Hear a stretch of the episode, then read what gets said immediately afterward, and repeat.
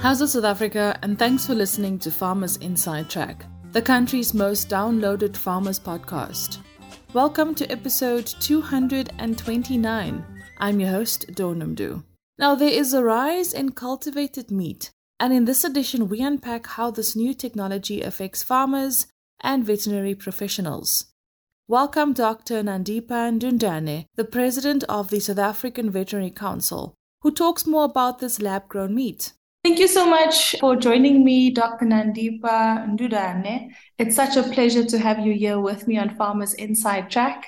And I really love to talk more about you on this very interesting topic around cultivated meat. But maybe just as an introduction, more about you and the work that you do within the agricultural space, ma'am. Thank you for having me. I am Nandipha Ndudane. I am currently the president of the South African Veterinary Council and also work as the principal of an agricultural college. My work in the South African Veterinary Council involved putting in regulations, oversight, and standards for the profession, both the veterinary and the para-veterinary professions, which means the veterinarians, the animal health technicians, the veterinary nurses, the veterinary physiotherapists, the veterinary laboratory technologists, and the veterinary technologists. Wow, so you wear many hats. You have to navigate. Yes, I wear many hats.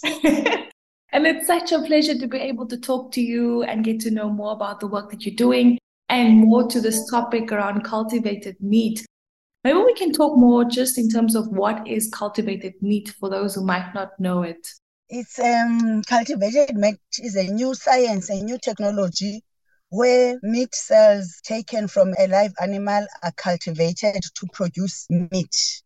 It's meat grown in a laboratory, if I simplify things, but it's a new biotechnology and the meat tastes exactly the same as meat from a live animal.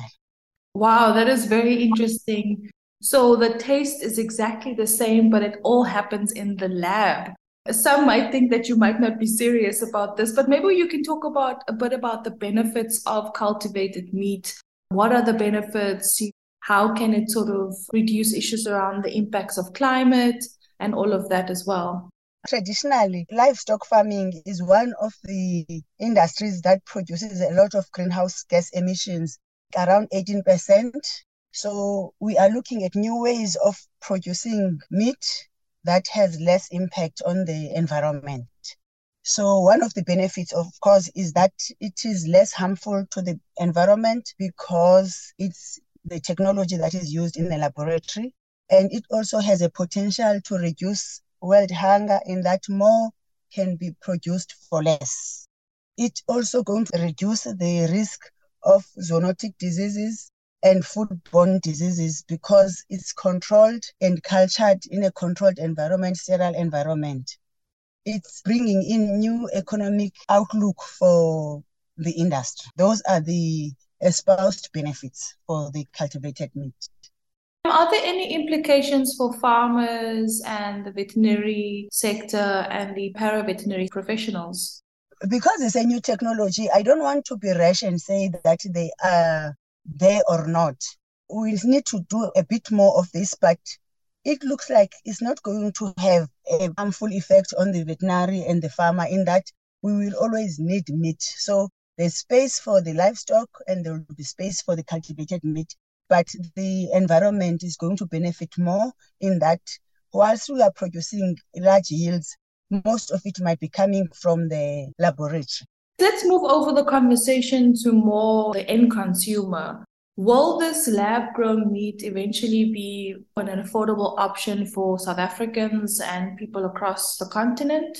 Currently, the scientists are working hard to reduce the issues of the growth media that is needed to culture the meat, because that is the most expensive part of this process.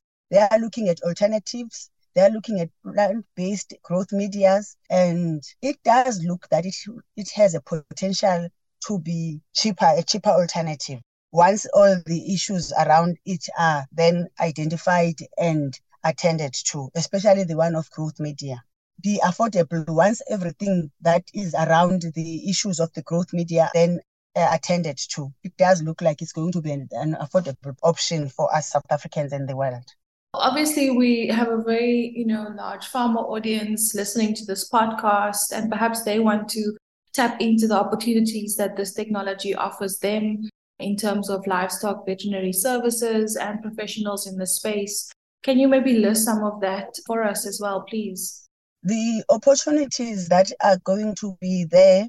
Remember, we still need a live animal to get the cells from. So that's why I'm saying there will always be a need for the live animal, whether it's a beef or chicken, a pig, to get the cells from.